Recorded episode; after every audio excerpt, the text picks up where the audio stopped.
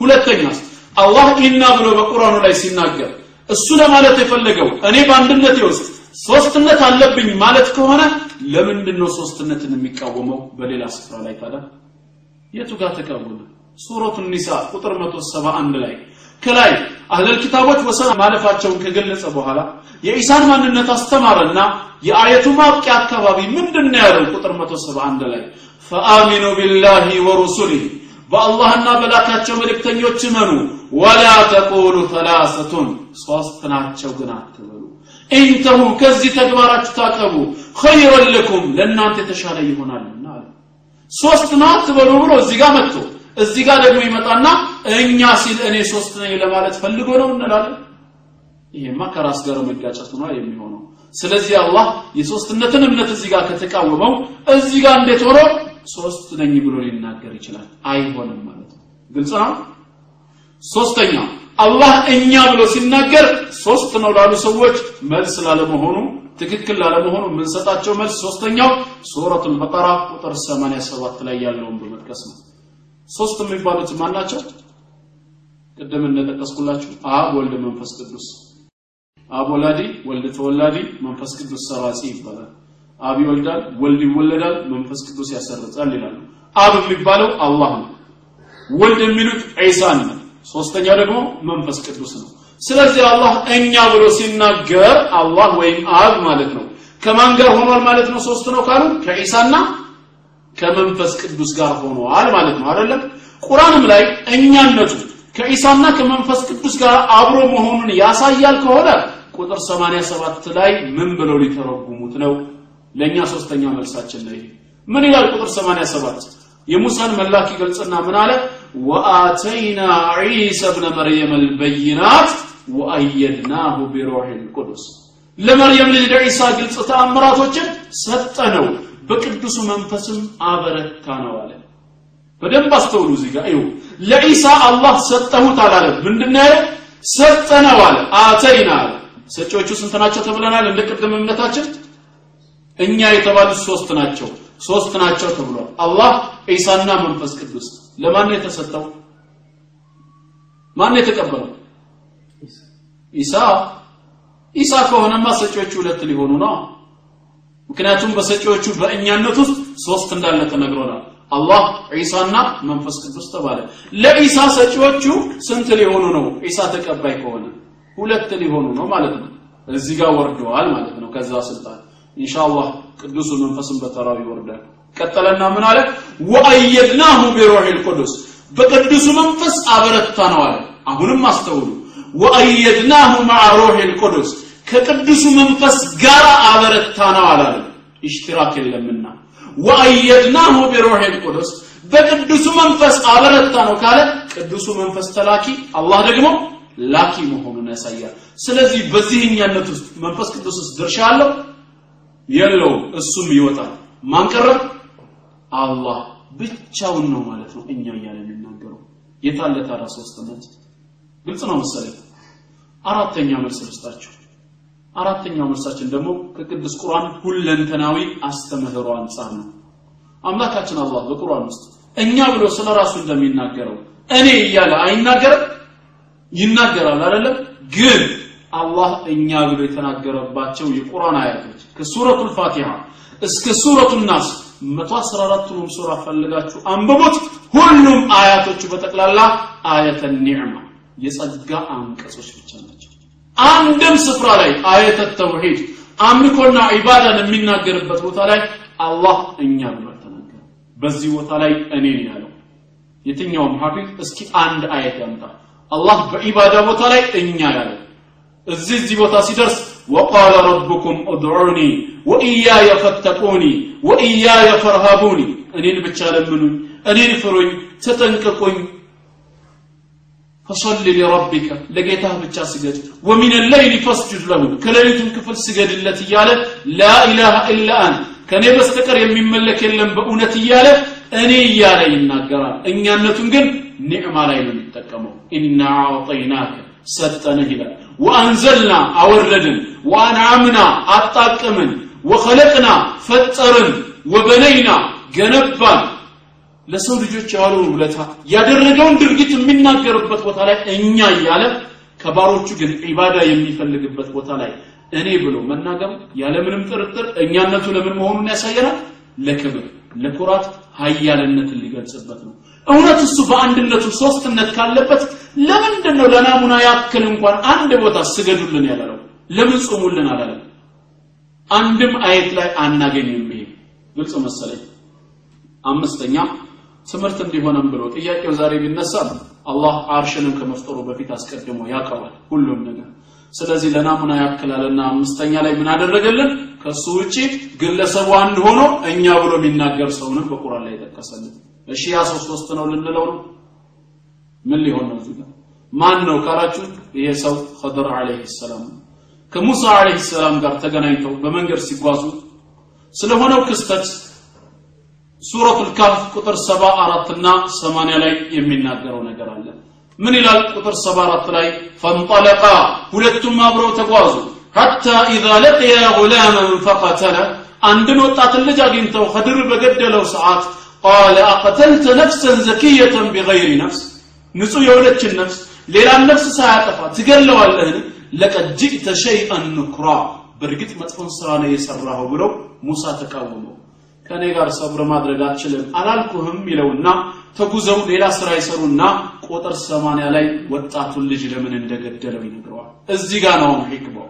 ተከታተሉኝ እንግዲህ። ምን አለው خضر عليه السلام وأما الغلام ወጣቱ ልጅማ አለ فكان أبواه مؤمنين ሁለቱ ወላጆቹ ሙእሚኖች ናቸው እናትና አባቱ እሱ ግን ከሃዲ ነው በዚህ ክህደቱ ወደፊት ካደገስ فخشينا أن يرهقهما طغيانا وكفرا ቤተሰቦችን ትዕቢትና ክህደት እንዳያስገድዳቸው ስለፈራን ነው አለ አስተዋላችሁ እዚህ ጋር ፈኸሺቱ አላለም ኸድር አለይሂ ሰላም ፈኸሺና ፈርተን ነው አለ ከማ ጋር ሆኖ ነው የሚፈራው እ ከድር አንድም ሶስትም ነው? ከሙሳ ጋር ሆኖ ነው የፈራው እንዳይባል ሙሳ የድርጊቱ ተቃዋሚ እንጂ ተባባሪ አልነበረም ለምንድን ነው ያደረግከው እኮ ነው ያለው። ያደረግኩትማ በዚህ ክህደቱ እዚህ ደረጃ ላይ ደርሰው ቤተሰቦችን እንዳያስገድዳቸው ስለፈራህ ነው ማለት ሲገባው ፈራን አለ። እንደውም ቀጠለና እኮ ፈአረድና አን ረቡሁማ ነው ያለው። ጌታቸው ሌላ የተሻለ መልካም ልጅ እንዲለውጥላቸው ፈልገን ነው አለ። ከማን ጋር ግልጽ መሰለኝ ወንድሞቼ። እኛነት እኮ እኛም እኮ ራሳችን ለኩራት እንደምንጠቀምበት የታወቀ አይደለም እንዴ? አሁን አንተን መንገድ ላይ ሳገኘ ታዲያስ ዑስማን ብዬ ብናገር ምን ትላለህ? አለን ትላለህ አይደል? አትልም እንዴ? ስላለን። ግን አንተ ስንት ሆነ ወይ ምናልባት ክፍል ውስጥ ተማሪ ትሆንና ተማሪዎች ያለመጡትን ውጤት ሙሉ በሙሉ አንተ ደፍነህ ስታመጣው እንዲህ አህመድ ይሄን ውጤት እንዴት አመጣው ስትባል ምን ትላለህ? አለን እኮ። ጭንቅላታችን ትሰራለች ትላለህ። የማን ጭንቅላት ነው ጭንቅላታችን የምትለው? ይሄ ግልጽ እኮ ንጉሶችም ሲናገሩ እኛ እያሉ ነው የሚናገሩት? ጌታችን ለክራት እንጂ ለሶስትነት አልተጠቀመውም። ስለዚህ እንዴት ሶስት ይሆናል? እኛም ራሳችን በተራችን ክርስቲያኖችን መጠየቅ የምንፈልገው ምንድን ነው እግዚአብሔር በአንድነቱ ሶስት ነው በሶስትነቱ አንድ ነው አምላክ ግን አንድ ነው ለሚሉ ሰዎች አንድ ግልጽ ጥያቄ መጠየቅ እፈልጋለሁ። ምንድን ነው እሱ? አብ ወልድ አይደለም ተብሏል። ጥሩ። አብ መንፈስ ቅዱስ አይደለም። ወልድም አብ አይደለም ወልድም መንፈስ ቅዱስ አይደለም መንፈስ ቅዱስም አብ አይደለም መንፈስ ቅዱስም ወልድ አይደለም ተብሏል። ስንት አካል አለ እዚህ ጋር የተለያየ? ሶስት አካል አለ ብለውናል። አሁን እኛ የምናነሳው ጥያቄ አብ አምላክ ነው ወይስ አይደለም? ነው ወልድ አምላክ ነው ወይስ አይደለም? ነው። መንፈስ ቅዱስ አምላክ ነው ወይስ አይደለም? ነው። አብ አምላክ ከሆነ ወልድም አምላክ ከሆነ መንፈስ ቅዱስም አምላክ ከሆነ ግን አብ ወልድም መንፈስ ቅዱስ ካልሆነ ወልድም አብና መንፈስ ቅዱስን ካልሆነ መንፈስ ቅዱስም አብና ወልድን ካልሆነ እያንዳንዳቸው ግን አምላክ ከሆኑ አምላክ ስንት ነው? ሶስት ነው እንጂ አንድ አይደለም። ታዲያ መጥቶ ነው አንድ የሚሆነው? አብ ብቻውን ያለ ወልድና ያለ መንፈስ ቅዱስ አምላክ መሆን አይችልም? ወልድስ ብቻውን ያለ አብና ያለ መንፈስ ቅዱስ አምላክ መሆን አይችልም? መንፈስ ቅዱስስ ብቻውን ያለ አብና ያለ ወልድ አምላክ መሆን አይችልም? ከነዚህ ከሶስቱ እያንዳንዳቸው አንዱ ከሌላው ተነጥሎ ለብቻው አምላክ መሆን አይችልም ከተባለ ሶስቱም አምላክ አይደሉም ነው እኛ የምንለው? ለምን? አምላክ አያስፈልገውም። አምላክ ለመሆን የሌላ እርዳታ በራሱ በሲፋው ምንድነው? የተብቃቃ ነው የምንለው። ሌላ እርዳታ አያስፈልገውም። አይ አንዱ ከሌላው ለብቻው ተነጥሎ አምላክ መሆን ይችላል ደግሞ ከተባለ አምላክ ስንት ይሆናል እዚህ ጋር? ስንት ይሆናል? ሶስት ይሆናል። እንደገና ድጋሚ የምናነሳው ጥያቄ አምላክ አንድ ነው ተብለናል። ጥሩ። ለሰው ልጆች ኃጢአት ብሎ በመስቀል ላይ ሞተ ብላችሁ የምታምኑበት ኢየሱስ የአላህ ሰላም በሱ ላይ ይሁን። በመስቀል ላይ የሞተው ሰው ነው ወይስ አምላክ ነው? አምላክ ነው የሞተው ወይስ ሰው? ሰው ነው ካላችሁ ያ በመስቀል ላይ የሞተው ኢየሱስ ስለሆነ ኢየሱስ ምንድን ነው እየተባለ ነው? ሰው ነው እየተባለ ነው። አይ አይደለም አምላክ ነው የሞተው ካላችሁንስ? ጥሩ። አንደኛ አምላክ ምን ይሆናል ማለት ነው? ይሞታል ማለት ነው አምላክ ከሞተ አምላክ ደግሞ ስንት ነው ተብሏል? አንድ ነው ብላችሁ ነው። ይህ አንድ አምላክ ከሆነ በመስቀል ላይ የሞተው ሞቶ አልቀረምና በሶስተኛው ቀን ተነሳ ትሉናላችሁ። ሞቶ እስኪነሳ በፈጀው የሶስት ቀን ሂደት ውስጥ ዓለም ያለ አምላክ ነበረ ማለት ነው? ምክንያቱም አምላክ ምን ሆኗል? ሞቷላ። አምላክ ደግሞ አንድ ነው። ሌላ አይ አንዱ አምላክ ቢሞትም የቀሩት አሉ ከተባለ አምላክ ስንት ሊሆን ስለዚህ መስቀል ላይ የሞተው ሰው ነው አምላክ ነው።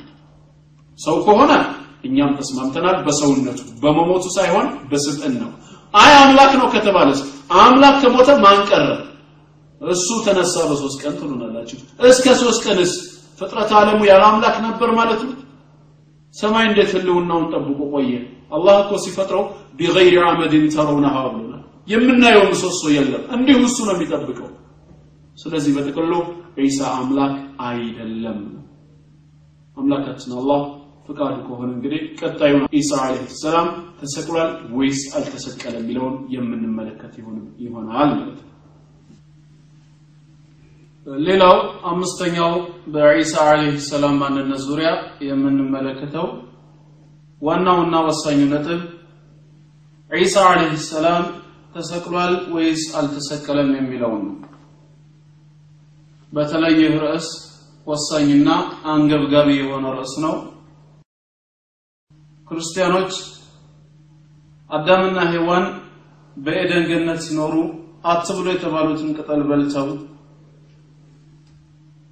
በቅጠሉ ምክንያት ከገነት ተባረው ዘላለማዊ ሞት በእነሱ ምክንያት ተፈርዶባቸው ይህ ሞት ለዘሮቻቸው ስለተረፈ እኛም የምንሞተው በእነሱ ኃጢአት ምክንያት ስለሆነ ከዚህ ሞት ሊያድነን የሚችል የአደም ዘር የሆነ ሰው ስለጠፋ ከሶስቱ የስላሴ አካሎች አንዱ የሆነው እግዚአብሔር ወልድ ወይም ዒሳ አለይሂ ሰላም ከሰማያ ሰማያት ወርዶ በድንግል ማርያም አድሮ ከስጋዋ ስጋ ከነፍሷ ነፍስ ከደሟም ደም ነስቶ በአጭር ቁመት በጠባብ ደረት ተወስኖ 33 ዓመት ከአራት ወር እኛኑ መስሎ ቆይቶ ሲያስተምረን ከቆየ በኋላ መጨረሻም ለኃጢአታችን በመስቀል ላይ ተሰቅሎ ሞቶ አዳም ካመጣብን ሞት በሞቱ ምክንያት ድነትን አገኘን ይላሉ። እኛ ሙስሊሞች ደግሞ በተቃራኒው አንድ ሰው በሰራ ወንጀል ሌላው ሰው የሚቀጣበት የሚሰቃይበት ምንም አይነት ምክንያት የለም። አላህም በቅዱስ ቃሉ እንደተናገረው ወአን ለይሰ ሊልኢንሳን ኢላ ማ ሰዓ ሰው ለራሱ የሰራው እንጂ ሌላ ምንም የለውም ስለሚል ወላ ተዚሩ ዋዚረቱን ዊዝረ ኡኽራ። ኃጢአት ተሸካሚ ነፍስ የሌላውን ኃጢአት አትሸከምም ብሎ በእርግጠኝነትም ስለሚናገር አደምና ሐዋ በሰሩት ስራ ምክንያት ሞት በእኛ ላይ የሚመጣበት ምንም ነገር የለም። ሞት በአደምና ሐዋ አለመታዘዝ ወይም በኢብሊስ አሳሳችነት ከኃጢአትና ከጽድቅ ጋር በተያያዘ መልኩ በሰዎች ላይ የመጣ ነገር አይደለም። አላህ ሰዎችንም መጀመሪያ በዚህ ዱንያ ሲፈጥራቸው ለዘላለም እንዲኖሩ አይደለም የፈጠራቸው። አጭር ህይወትን ነው የሰጠን አላህ። ሁወ ለዚ ኸለቀ ልመውተ ወልሐያት እሱ አላህ ብሎ ማለት ሞትና ህይወትን የፈጠረ ነው ይላል። ለምን ዓላማ? ዘላለም እንድንኖር ሳይሆን ሊየብሉወኩም አየኩም አሕሰኑ አመላ ያ የትኛችሁ ይበልጥ ስራችሁ ያማረ መሆኑን ሊሞክራችሁና ሊፈትናችሁ ነው ይላል። ዱንያ መርጊያ ሀገራችን አይደለች። ነገ ከሞት በኋላ የምንቀሰቀስበት የትንሣኤው ዓለም አለ። ለዛ ዓለም መሸጋገሪያ እንዲሆነን አላህ ይችን አጭር ህይወት የፈተና ዓለም አድርጎ ፈጠራት ብለን ነው የምናምነው። ስለዚህ ሞት በሱ ውሳኔ የመጣ እንጂ ከኃጢአት ወይም ደግሞ ከመልካም ስራ ጋር ተያያዥነት የለውም። ከዚህ አንጻር በእርግጥ ዒሳ አለይሂ ሰላም ተሰቅሎ ነበር ወይስ አልተሰቀለም የሚለውን ነጥብ ኢንሻአላህ ሰፋ አድርገን አሁን እንመለከተዋለን ማለት ነው። ከሰባት ወይ ከስምንት ዓመት በፊት ነው። በመኖሪያ ሰፈሪ አካባቢ በተለምዶ ሆላንድ ኤምባሲ አካባቢ ተብሎ ይጠራል። ከዛ ተነስቼ ወደ ስልጤ ሰፈር አካባቢ ወይም ስልጤ ሰፈር መስጂድ ለፕሮግራም እየተጓዝኩኝ እያለ በመሀል መንገድ ላይ አንድ የፕሮቴስታንት እምነት ተከታዮች ቤተክርስቲያን አለ እና በዛ church ላይ ሶስት ሙስሊሞች ከደጅ ቆመዋል። እነዚህ ሙስሊሞች አውቃቸዋል። የዛ መስጊድ ጀማዓ ናቸው።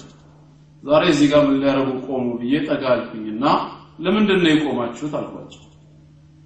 አይ የሆነ መንገድ ላይ አንድ ሙስሊም ነበርኩኝ። ከጊዜ በኋላ እውነት ተገለጸልኝና ወደ ክርስትና ገባሁኝ የሚል አንድ ሰው አግኝተን ከሱ ጋር ስንወያይ እንደውም ለዒሳ መሰቀል ከቁርአኑ ራሱ አሳያችኋለሁ ብሎ ቀጥሮን እሱን እየጠበቅነው ነው አለ እነዚህን ሰዎች ጥሎ መሄድ አግባብነት የለውም ብዬ እስኪ ከነሱ ጋር ልቁም ብዬ ትንሽ ቆምኩ። ብጠብቅ ብጠብቅ የተባለው ሰው ከውስጥ አይወጣም። እኔው ራሴ ደፍሬ ከውስጥ ገባሁኝና ከነሱ ስሙን ጠይቄ አንዱን ጠርቼው ከመካከላቸው እንዲህ የሚባል ሰው አንዴ ከደጅ ሰው ይፈልግሃል? ጥራልን ብዬ ነገርኩት። ከተወሰነ ደቂቃ በኋላ ይህ ሰው ወጣና በቃ ልጆቹ ይሄዱ ይሰናበቱ። እኔ እናንተ ቅዳሜ ተገናኝተን እንወያያለን አለ ተለያየ። እና ቀኑ አይደርስ የለ ደረሰ። ይሄን ውይይት ነው እንግዲህ አሁን የምነግራችሁ። ምን ይለኛል መሰላችሁ ይህ ሳዲቅ አለ። በራስህ በቁርአንህ ዒሳ አለይሂ ሰላም እንደ ሞተና እንደተሰቀለ እየተናገረ አንተ ለምንድን ነው ስቅለቱን የምትክደው? ቁርአን ደግሞ የቱ ጋር ነው ስለ ዒሳ መሞት የሚናገረው? እስኪ ሱራ 19 ቁጥር 33 ክፈተዋል። ከፈትኩለት። ሱረቱ መርየም ምዕራፍ 19 ቁጥር 33 ላይ ወሰላሙ አለየ የአላህም ሰላም በእኔ ላይ ነው። የውመ ውሊድቱ በተወለድሁበትም ቀን ወየውመ አሙቱ በምሞትበትም ቀን ወየውመ ኡብዓቱ ሐያ ሕያው ሆኜም ከመቃብሬ በምቀሰቀስበትም ቀን ይላል። እዚህ ጥቅስ ላይ አሁን ምንድን ነው ያገኘኸው አሉት። ምን አለኝ? ይህ የቁርአን ጥቅስ በግልጽ እንደሚናገረው በዒሳ ዓለይሂ ሰላም ህይወት ውስጥ ሶስት ነገሮች እንደሚፈጸሙ ነው አለ እነሱም መወለድ መሞትና ከሞት መነሳት። ስለዚህ ቁርአኑ እንዳለው ተወልዷል ሞተ ከዛም ከሞት ተነሳ። ጥቅሱ ላይ ተሳስተሃል መልእክቱ ያንን አያስተላልፍም። አንተ ለጥቅሱ ትክክለኛ ትርጓሜ የምትፈልግ ከሆን ዒሳ አለይሂ ሰላም በመጀመሪያ ይሄን ቃል የተናገረው መቼ ነው የሚለውን ማወቅ አለብህ ይሄ ሀሳቡ እንዲገባ ከ27 ጀምሮ ብንመለከተው ዒሳ አለይሂ ሰላም ይሄን ቃል የተናገረው ገና እንደተወለደ በእናቱ ቅፍ እያለ ነው ቁጥር 27 ላይ ፈአተት ብሂ ቀውመሃ ተሕሚሉሁ በእርሱም የተሸከመችው ሆና ወደ ህዝቦቿ ዘንድ መጣች። ቃሉ ያ መርየሙ አንቺ መርየም ሆይ አሉት። ለቀድ ጅኢቲ ሸይአን ኑክራ በእርግጥ ከባድ መጥፎን ነገር ነው የሰራሽው አሉት።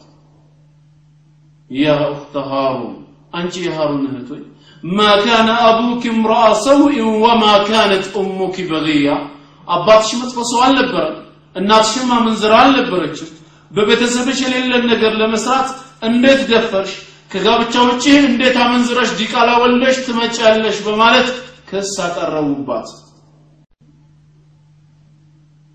መርየም አለይሂ ሰላም እንዴት አድርጋ ታስረዳቸው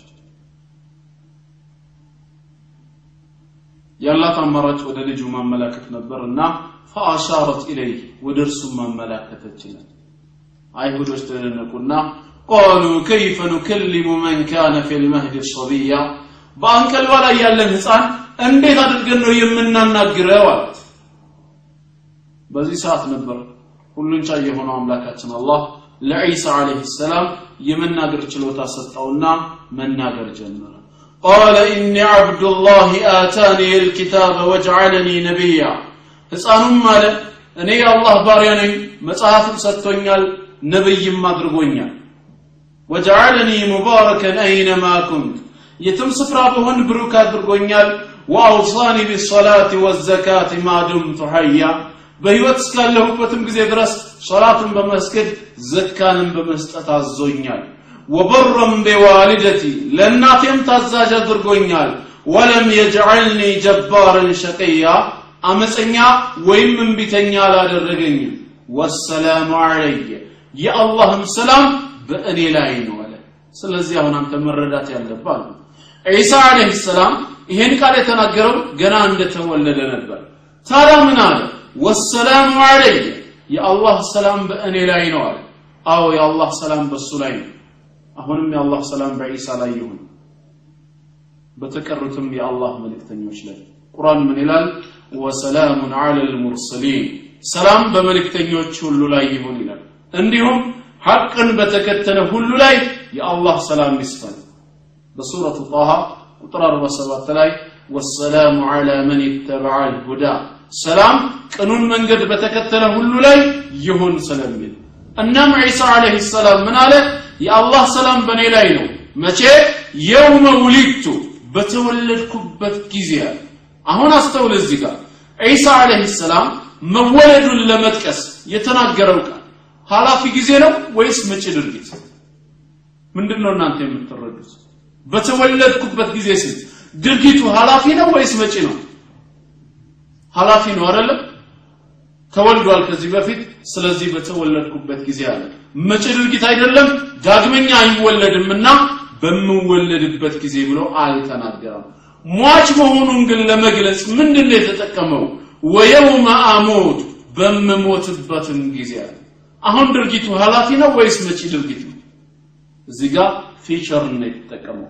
ወደፊት የሚከሰት ክስተት ነው። ያለፈ ክስተት አይደለም። በሞትኩበት ጊዜ ብሎ ድርጊቱን past አላደረገው እናም ቁርአኑ እንዳለው ተወልዷል ወደፊት ይሞታል። ስለዚህ አንተ የጠቀስከው ጥቅስ ዒሳ መሞቱን አያረጋግጥልህም ማለት ይህን ሁሉ ተናግሬ ስጨርስ ምን አለ ስማ ሳዲቅ አለ የሰጠኸው ማብራሪያ በጠቅላላ ለእኔ ነው እንጂ የሚጠቅመው ለአንተ አይደለም ማለት እንዴት አልኩት አንተ እንዳልከው ዒሳ አለይሂ ሰላም አለ ገና እንደተወለደ በህፃንነቱ ነው የተናገረው። ስለዚህ በህፃንነቱ ሆኖ ምን አለ?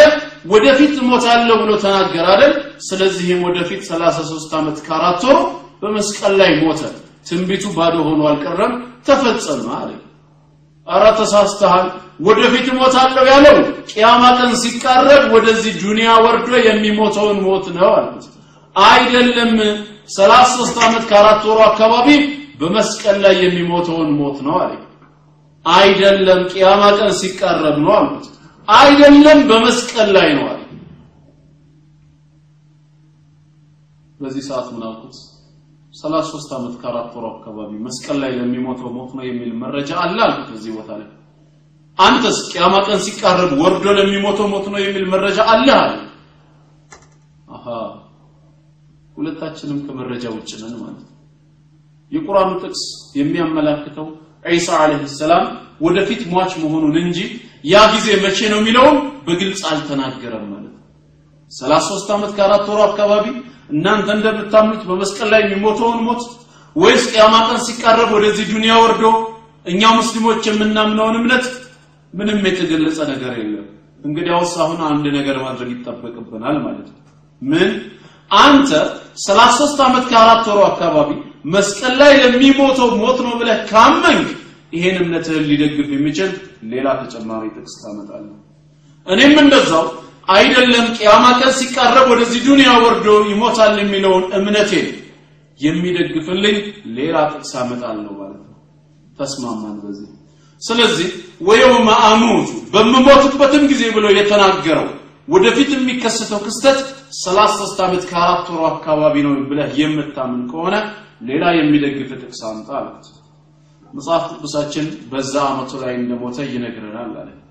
ተው እንጂ የጠቀስከው ጥቅስ ከቁርአን የጠቀስከውን የቁርአን ጥቅስ እንዴት አድርገህ ከቁርአን መውረድ በፊት 570 ዓመት የቀደመውን መጽሐፍ ቅዱስን እንዴት ማስረጃ ታደርጋለህ አሉት። ምንጊዜም ኋላ የመጣ መጽሐፍ የፊተኛውን ሊያብራራውና ሊገልጸው ይችላል እንጂ ቀድሞ የወረደ መጽሐፍ ወደፊት የሚመጣውን መጽሐፍ ምን ለማለት እንደተፈለገ ሊያብራራው አይችልም።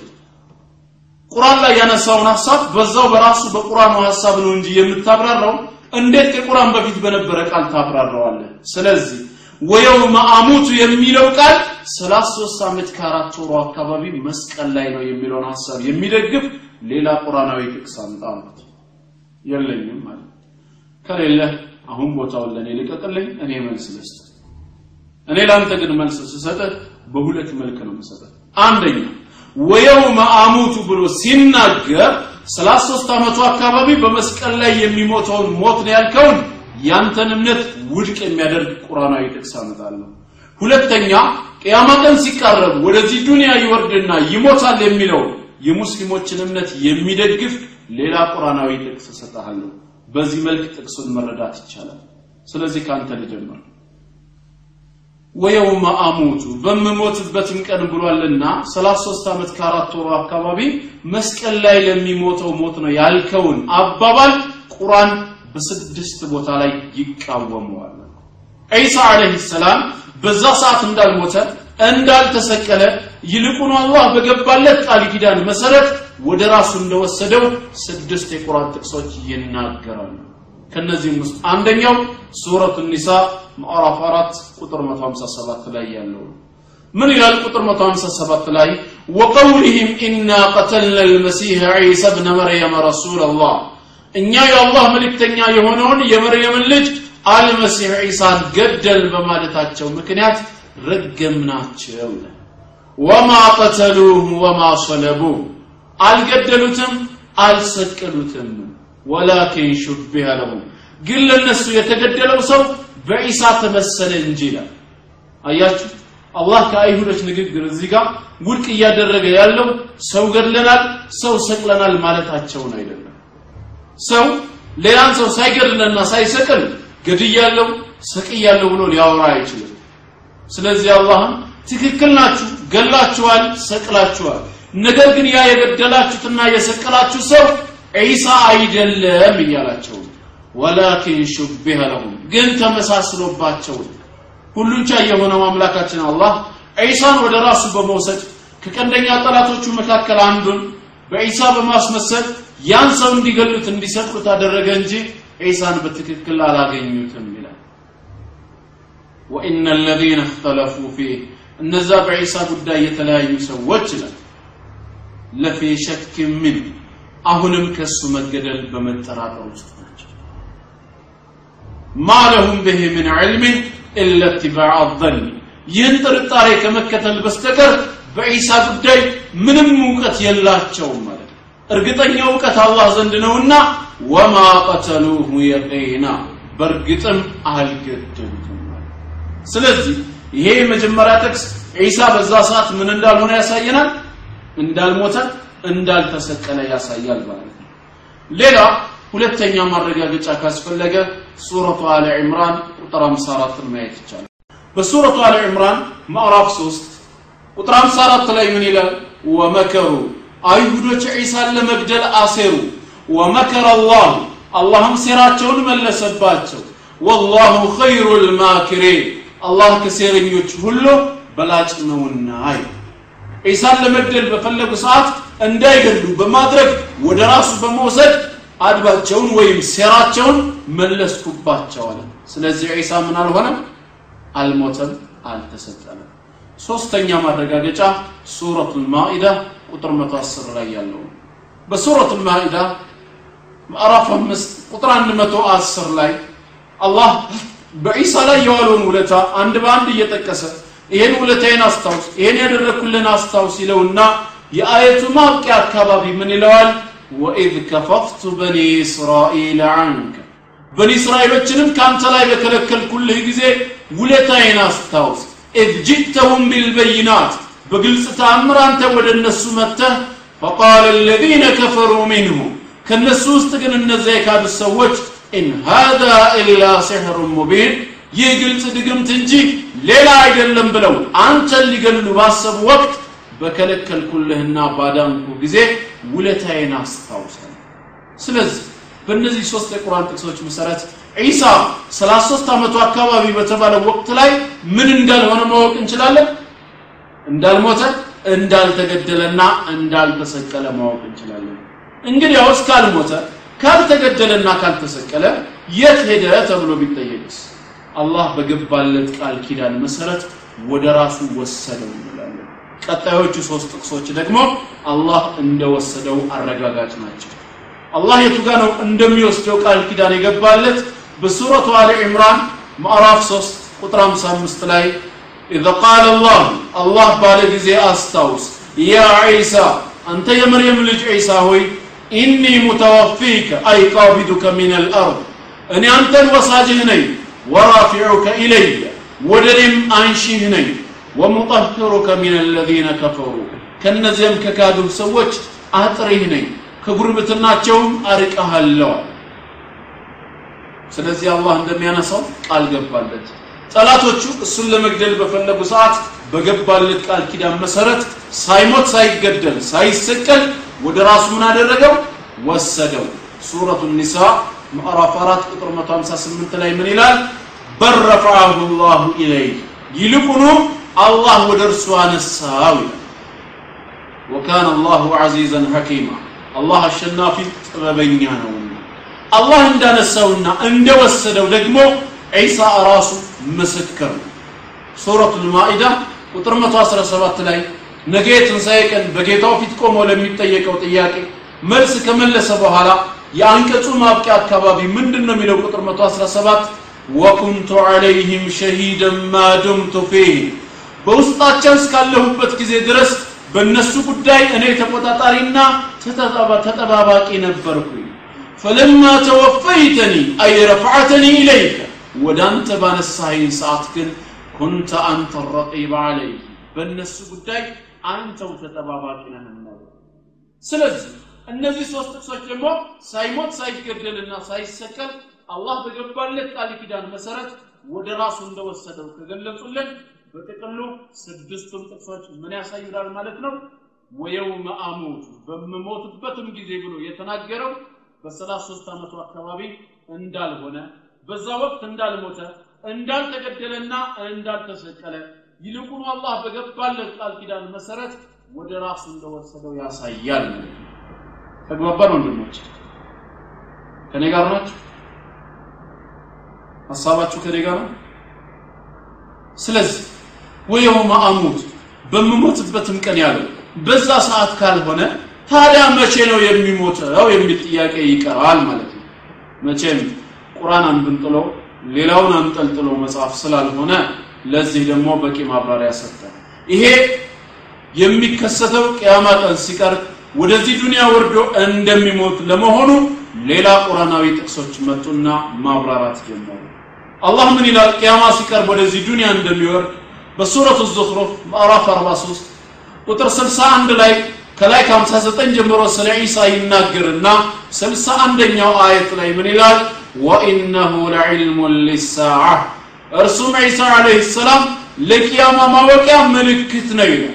ወደዚህ ዱንያ በወረደበት ወቅት ቅያማ እንደተቃረበች ማወቅ ይቻላል። ፈላ ተምተሩነ ቢሃ እንዳትጠራጠሩ በሷ።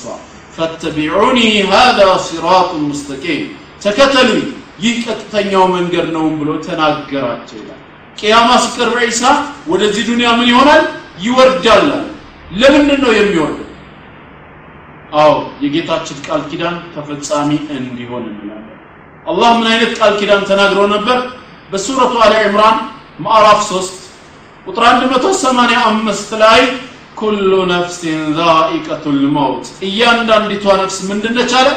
ሞትን ቀማሽ ነች አለ። ከነዚህ ነፍሶች መካከል አንዱ ዒሳ ነውና እሱም ሞትን ይቀምሳል። የቱ ጋር ከተባለ ሱረቱ ኒሳ ቁጥር 159 ላይ ተገልጿልና። ምን ይላል ቁጥር 159 ወኢን ሚን አህሊል ኪታብ ከመጽሐፍቱ ባልተቤት ከይሁዳም ይሁን ከነሳራ አንድም የለም ኢላ ለዩእሚነነ ቢሂ በዒሳ ማንነት ትክክለኛውን እምነት የሚያምን ቢሆን እንጂ መቼ? ቀብለ መውቲሂ አይ ቀብለ መውት ዒሳ ዓለይሂ ሰላም። ኢሳ ከመሞቱ በፊት ሁሉም ቢያምንበት እንጂ ይላል። ትንሣኤ ሲቀርብ ወደዚህ ዱንያ ከወረደ በኋላ ጌታና አምላክ ነበር ሲሉት የነበሩትን ክርስቲያኖች ሐሰተኛና ዲቃላ ነው ሲሉ የነበሩትን አይሁዶች በትክክል የአላህ ባሪያና መልእክተኛው እንደነበረ ሳያሳመናቸው በፊት ዒሳ ምን አይሆንም? አይሞትም። ካሳመናቸው በኋላ ግን ሟች መሆኑን ይገልጻል ማለት ነው። ሌላውስ የትኛው ቃል ኪዳን ይፈጸማል? ሱረቱ ጣሃ ቁጥር 55 ላይ የተናገረው ቃል ኪዳን። አላህ በሱረቱ ጣሃ ምዕራፍ 20 ቁጥር 55 ሚንሃ ኸለቅናኩም ከእሷ ከምድር ከአፈር ፈጠርናችሁ ወፊሃ ኑዒድኩም ወደ እሷ ምን እናደርጋችኋለን አለ? እንመልሳችኋለን አለ። ስለዚህ ዒሳ ዓለይሂ ሰላም የአደም ዘር ስለሆነ እሱም ወደ መጣበት አፈር መመለስ ግድ ይለዋል ተግባባን ከዚህ አንጻር ወየውመ አሙቱ ብሎ የተናገረው ቅያማ ቀን ሲቃረብ ወደዚህ ዱንያ ለሚወርደው ወርዶ ለሚሞተው ሞት እንጂ መስቀል ላይ ለሆኑ አይደለም እንደው ምናልባት ይህ ሁሉ ማስረጃ ሳያስፈልግ ብዙም ሳንከራከር ويوم أموت ብሏልና ሞቷል ብለው እንደው ቢከራከሩ እኛም ብንቀበል ምንድን ነው የጠቀማቸው እኮ ነው ጥያቄ እንዴት ካላችሁ ዒሳ ሞተ ማለት እኮ ተሰቀለ ማለት አይደለም። ድርጊቱን past አድርገነው ሞቷል ብለን ተቀብለን ዒሳ ሞተ እንኳ ብንል ተሰቀለ ማለት አይደለም። موت قتل ና صلب በአረብኛ ያላቸው ትርጉም አንድ ነው መሞት መገደልና መሰቀል። አንድ አይነት ትርጉም አላቸው? የላቸውም ማለት ለምሳሌ ሶስት ሰዎች የመሞታቸው ዜና እናንተ ጋር ይደርሳቸዋል ሶስቱም ሰዎች ምን ሆነዋል? ሞተዋል። እንዴት እንደሞቱ ግን ዝርዝር ማስረጃ ስትፈልጉ የመጀመሪያው ሰው በጥቁር አንበሳ ሆስፒታል ህክምና ሲከታተል ቆየና ኋላ ላይ ህመሙ ስላገረሸበት ሞተ ተባላችሁ ሁለተኛው ደግሞ ከአንድ መንደር ወደ አንድ መንደር ሲተላለፍ እንደ አጋጣሚ ተባራሪ ጥይት አገኘውና ይህ ሰው ሞተ ተባላችሁ ሶስተኛውስ እሱ ደግሞ በሰራው ወንጀል ምክንያት በስቅላት እንዲቀጣ ስለተደረገ በእንጨት ላይ ሞተ ተባለ። ሶስቱም ሰዎች ምን ሆነዋል ሞተዋል። ግን በነጠላ ስለ ሰዎቹ ተናገሩ ብትባሉ ሞተ የሚለው ቃል ለማን ነው የሚያገለግለው? ለማን ነው? ለመጀመሪያው ሰውዬ ህክምና ሲከታተል ቆይቶ ህመሙ አገርሽቶበት ለሞተው ብቻ ነው። ሁለተኛውስ ከአንድ መንደር ወደ ሌላ መንደር ሲተላለፍ ተባራሪ ጥይት አግኝቶት የሞተው ሞተ ይባላል በነጠላ? አይባልም። ተገደለ ነው የሚባለው በመሳሪያ ስለሆነ። ሶስተኛው ደግሞ በሰራው ወንጀል ምክንያት በእንጨት ላይ እንዲሞት የተደረገው ምን ሆነ ይባላል? ተሰቀለ ይባላል። موت قتل ና صلب ትርጉማቸው እየተለያየ ነው ዒሳም ያለው ويوم أموت ነው ያለው። በምሞትበት ቀን አለ እንጂ በምሰቀልበት መቻል የእንግሊዝኛውን ትርጉም ብትመለከቱት አብደላህ ዩሱፍ አሊ رحمه الله ምን ይላል? and the day I die ይላል። በምሞትበትም ቀን አለ። died crucified እና killed ትርጉማቸው አንድ ነው? አይደለም። ስቅለትን የሚወክለው crucified ነው። በሰው ምክንያት ሰበብ ሆኖ መገደልን የሚያመላክተው ደግሞ killed ነው በህመም የሚሆን በሌላ መልኩ ደግሞ መሞትን የሚጠቁመው died የሚለው ቃል ነው። ስለዚህ ዒሳ ويوم أموت ወይም and the day I die ብሏልና ድርጊቱን past አድርገነው ሞቷል እንኳ ብለን ብንቀበል እንደ ማንኛውም ነቢይ أجل ኡ ደረሰና ምን ሆነ?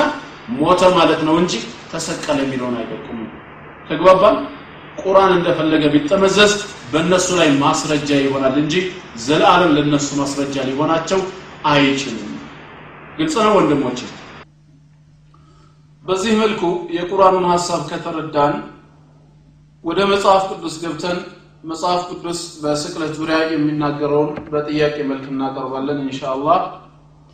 የመጀመሪያው ጥያቄ በሉቃስ ወንጌል ምዕራፍ 22 ከቁጥር 39 እስከ 42 ባለው ላይ ወጥቶም እንደ ልማዱ ወደ ደብረ ዘይት ሄደ ይላል ደብረ ዘይት ስላችሁ እዚህ በናዝሬት መስመር ማለት አይደለም እዛው እስራኤል ሀገር ውስጥ ያለች ከተማ ነች።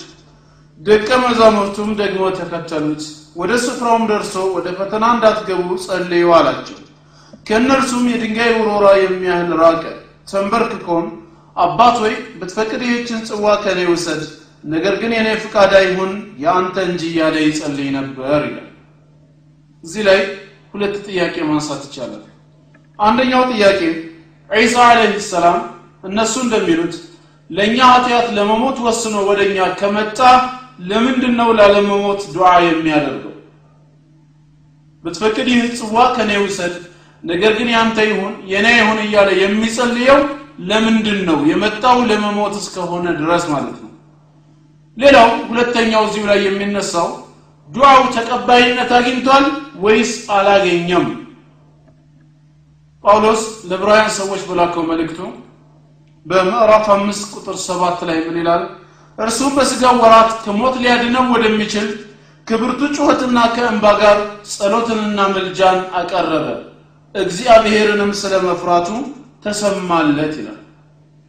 ላለመሞት ፈልጎ ወደ እግዚአብሔር ጸሎት ካቀረበ እግዚአብሔርም ጸሎቱን ከሰማው እንዴት ሆኖ ሞተ ማለት ይቻላል? ስለዚህ አንደኛ ሞተ ከተባለ እንዴት ይሄ ሊሆን ቻለ ብለን ጥያቄ እናቀርባለን ማለት ነው። ሌላው ሁለተኛው በዮሐንስ ወንጌል ምዕራፍ 7 ከቁጥር 32 እስከ 34 ባለው ላይ ፈሪሳውያንም ህዝቡ ስለ እርሱ ሲያንጎራጉሩ የካህናት አለቆችን ሰሙ። ስለዚህም ኢየሱስን ለማስያዝ ሎሌዎችን ላኩ ይላል። ዒሳን አለህ ሰላም ለማስያዝ ወታደሮች ከተላኩ በኋላ ዒሳ አለህ ሰላም ምን ይላቸዋል? በዚሁ ጥቅስ ላይ ጥቂትን ጊዜ ከእናንተ ጋር እቆያለሁ። ከዚያም ወደ ላከኝ ይሄዳሉ። ትፈልጉኛላችሁ? አታገኙኝም። እኔ ወዳለሁበትም እናንተ ልትመጡ አትችሉም አለ ይላል። ኢየሱስን የሚፈልጉት ሊገሉት እሱ ግን ምን አላቸው? አታገኙኝም። ፈልገው ካላገኙት እሱ ወዳለበት መምጣት ካልቻሉ የት አግኝተው ሰቀሉት? ሌላው ሁለተኛው ጥያቄያችን ይሆናል ማለት ነው። ሶስተኛው ተሰቅሏል የሚባል ከሆነ በስቅለት ዙሪያ ያሉ ታሪኮች እርስ በርስ መስማማት ስላለባቸው ከሶስት ጀምሮ ያለውን በዛ መልክ ጥያቄ እናቀርባለን ማለት ነው። በዮሐንስ ወንጌል ምዕራፍ 19 ቁጥር 17 ላይ ኢየሱስንም ይዘው ወሰዱት መስቀሉንም ተሸክመው በብራይስጥ ጎልጎታ ወደ ተባለው የራስ ቅል ስፍራ ወደሚሉት ወጣ ወዴት? ጎልጎታ ወደ ተባለው የራስ ቅል ስፍራ ወደሚሉት ወጣ። መስቀሉን ምን አድርጎ ተሸክሙ። ስለዚህ በዚህ ጥቅስ መሰረት መስቀሉን የተሸከመው ማን ነው ኢየሱስ ራሱ ነው። ነገር ግን በማቴዎስ ወንጌል ምዕራፍ 27 ከቁጥር 32 እስከ 33 ባለው ላይ ሲወጡም ይላል ገና ከግቢ ሲወጡ ማለት ነው። ስምዖን የተባለውን የቀሬናን ሰው አገኙ። እርሱንም መስቀሉን ይሸከም ዘንድ አስገደዱት። ትርጓሜውም የራስ ቅል ስፍራ ወደሚሆን ጎልጎታ ወደሚባለው ስፍራ በደረሱ ጊዜ በዚያም ሰቀሉት ይላል ማነት ተሸከመው ስምዖን። እሱ ራሱ ተሸክሞ ጎልጎታ ወደሚባለው ስፍራ ከወሰዱት በኋላ በዚያም ሰቀሉት ካለ ማንን ነው የሰቀሉት? እንደገናስ መስቀል ተሸካሚው ማን ኢየሱስ ነው ወይስ ስምዖን? ስቅለት ታሪካዊነታነት ካለው ለምንድን ነው በሐሳቡ መካከል ልዩነት የተፈጠረው? ሌላው አራተኛው ደግሞ ስንት ሰዓት ተሰቀለ ማርቆስ በወንጌሉ ምዕራፍ 15 ከቁጥር 24 እስከ 25 ባለው ላይ ሰቀሉት። ልብሱንም ማን ማን እንዲወስድ እጣ ተጣጥለው ተካፈሉ? በሰቀሉትም ጊዜ ሶስት ሰዓት ነበር ይላል። ስንት ሰዓት? ሶስት ሰዓት። ይህን እንዳትረሱት በዮሐንስ ወንጌል ምዕራፍ 19 ከቁጥር 14 እስከ 16 ባለው ላይ ለፋሲካ የማዘጋጀት ቀን ነበር። ስድስት ሰዓትም የሚያህል ነበር ይላል። ስንት ሰዓት ስድስት ሰዓት። አይሁድንም እነሆ ንጉሳችሁ አላቸው። ጲላጦስ ወደ ኢየሱስ አመላክቶ እነርሱ ግን አስወግደው አስወግደው ስቀለው እያሉ ጮሁ ጲላጦስም ንጉሳችሁን ልስቀለውን? አላቸው። የካህናት አለቆችም ከቄሳር በቀር ሌላ ንጉሥ የለንም ብለው መለሱለት። ስለዚህ በዚያን ጊዜ እንዲሰቀል አሳልፎ ሰጣቸው ይላል። በዚያን ጊዜ ስንት ሰዓት ላይ? ስድስት ሰዓት ካለፈ በኋላ ማለት ማርቆስ ሶስት ሰዓት ካለ ዮሐንስ ከስድስት ሰዓት በኋላ ካለ ስቅለት የትኛው ሰዓት ላይ ተከናወነ? ሁለቱም አይሁዳዊ ናቸው። አምስተኛው ጥያቄያችን ደግሞ በመስቀል ላይ ያለ የወይን ጠጅ አቅርበውለት ነበር እንደ መጽሐፍ ቅዱሱ አተራረክ ይሄን የወይን ጠጅ ጠጥቶታል ወይስ አልጠጣውም? ማርቆስ ምዕራፍ 15 ቁጥር 23 ላይ ምን ይላል? ከርቤም የተቀላቀለበትን የወይን ጠጅ እንዲጠጣ ሰጥቶት እርሱ ግን አልተቀበለም ይላል። አይደለም ሊቀምሰው ወይ ሊጠጣው ይቅርና ምን አላረገው አልተቀበለውም። ማቴዎስ 27 ቁጥር 34 ላይ ግን ምንድን ነው የሚለው? በሐሞት የተደባለቀ የወይን ጠጅ ሊጠጣ አቀረቡለት ቀምሶም ሊጠጣው አልወደደም ይላል። ምን አድርጎት? ቀምሶት። መጀመሪያው ላይ ግን ምን አላረገውም ይላል? አልተቀበለውም ይላል። ቀምሶታል ወይስ አልተቀበለም ሌላው ስድስተኛው ጥያቄያችን ደግሞ ከእሱ ጋር በቀኝና በግራ ሁለት ወንበዴዎች ተሰቅለው ነበር ይላል። እነዚህ ሁለት ወንበዴዎች ዒሳን ምን ይሉት ነበር? ማርቆስ ምዕራፍ 15 ቁጥር 32 ላይ ከእርሱም ጋር የተሰቀሉት ይነቅፉት ነበር ይላል። ሁለቱም ምን ያደረጉት ነበር? ዒሳን ይሰድቡት ነበር ማለት ነው። ግን ሉቃስ ወንጌል ምዕራፍ 23 ከቁጥር 39 እስከ 41 ባለው ላይ ከተሰቀሉትም ከክፉ አድራጊዎች አንዱ አንተ ክርስቶስ አይደለህምን? ራስህንም እኛንም አድን ብሎ ሰደበው። ሁለተኛው ግን መልሶ አንተ እንደዚህ ባለ ፍርድ ሳለህ እግዚአብሔርን ከቶ አትፈራውምን? ስላደረግነው የሚገባንን እንቀበላለን። በእኛስ እውነተኛ ፍርድ ነው። ይህ ግን ምንም ክፋት አላደረገም ብሎ ገሰጸው ይላል። ተሳዳቢውን ራሱ ማለት በመጀመሪያው ላይ ሁለቱም መሳደባቸውን ስናገኝ በዚህ በሉቃስ ወንጌል ዘገባ ግን ምንድነው የምንረዳው? አንዱ ሲሰድበው ሌላኛው ግን እንደውም ሰዳቢውን እንደገሰጸው። ሁለቱም ሰደቡት ወይስ አልሰደቡትም? ሰባተኛ ጥያቄ በማቴዎስ ወንጌል ምዕራፍ 12 ከቁጥር 38 እስከ 40 የተናገረው የትንቢት ቃል ተፈጽሟል ወይስ አልተፈጸመም? ምን ይላል ከቁጥር 38 እስከ 40 በዚያን ጊዜ ከጻፎችና ከፈሪሳውያን አንዳንዶቹ መለሱና መምህር ሆይ ከአንተ ምልክት እንድናይ እንወዳለን አሉ። እርሱ ግን መልሶ እንዲህ አላቸው ክፉና መንዝራ ትውልድ ምልክት ይሻል ከነቢዩም ከዮናስ ምልክት በቀር ምልክት አይሰጠውም። ዮናስ በአሳ አንባሪ ሶስት ቀንና ሶስት ሌሊት እንደቆየ እንዲሁ የሰው ልጅ በምድር ልብ ሶስት ቀንና ሶስት ሌሊት ይቆያል አለ ስለ ሞቱ የተናገረው ከሆነ በምድር ልብ ሶስት ቀንና ሶስት ሌሊት እንደሚቆይ አስቀድሞ ትንቢት ከተናገረ ይሄ ትንቢት መፈጸም አለበት የለበት? አለበት አይደል? እንዲፈጸም መቼ ምድር ገባ መቼ ከምድር ልብ ወጣ ብለን ደግሞ መቁጠሬኛ ፋንታ ይሆናል። እንደ ክርስቲያኖች እምነት ስቅለት መቼ ዕለት ላይ የተከናወነው? አርብ ዕለት ነው አይደለም? ማታ መቃብር ገብቷል።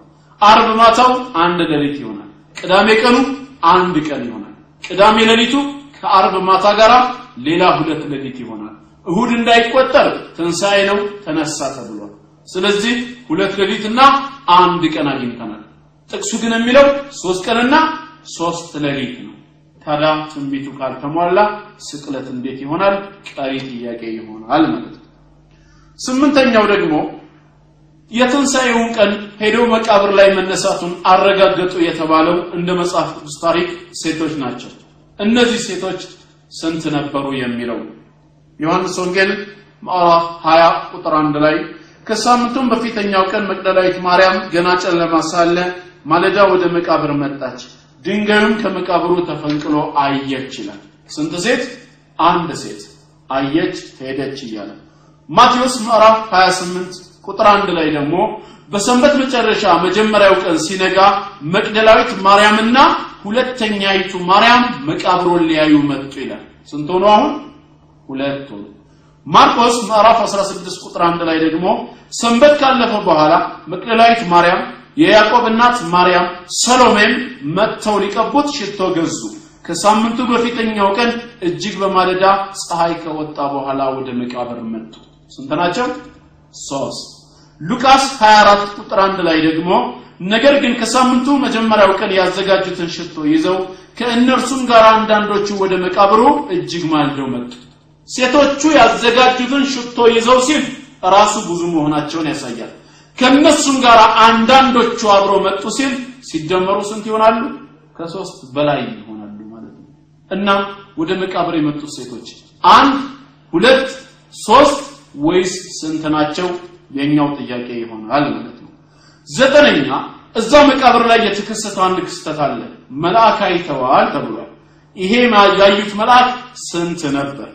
ማቴዎስ 28 ቁጥር ሁለት ላይ እነሆም የጌታ መልአክ ከሰማይ ስለወረደ ታላቅ የምድር መናወጥ ሆነ።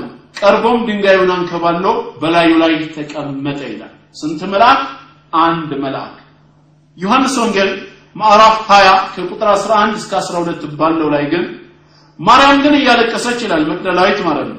ከመቃብሩ በስተውጭ ቆማ ነበር። ስታለቅስም ወደ መቃብር ዝቅ ብላ ተመለከተች። ሁለት መላእክትም ነጭ ልብስ ለብሰው የኢየሱስ ስጋ ተኝተውበት በነበረው አንዱ በራስጌ ሌላውን በግርጌ ተቀምጠው አየች ይላል። ያየቻቸው መልአክ ስንት ሆኑ እዚህ ጋር? ሁለት ሆኑ። እዛ አንድ ነው የሆነው።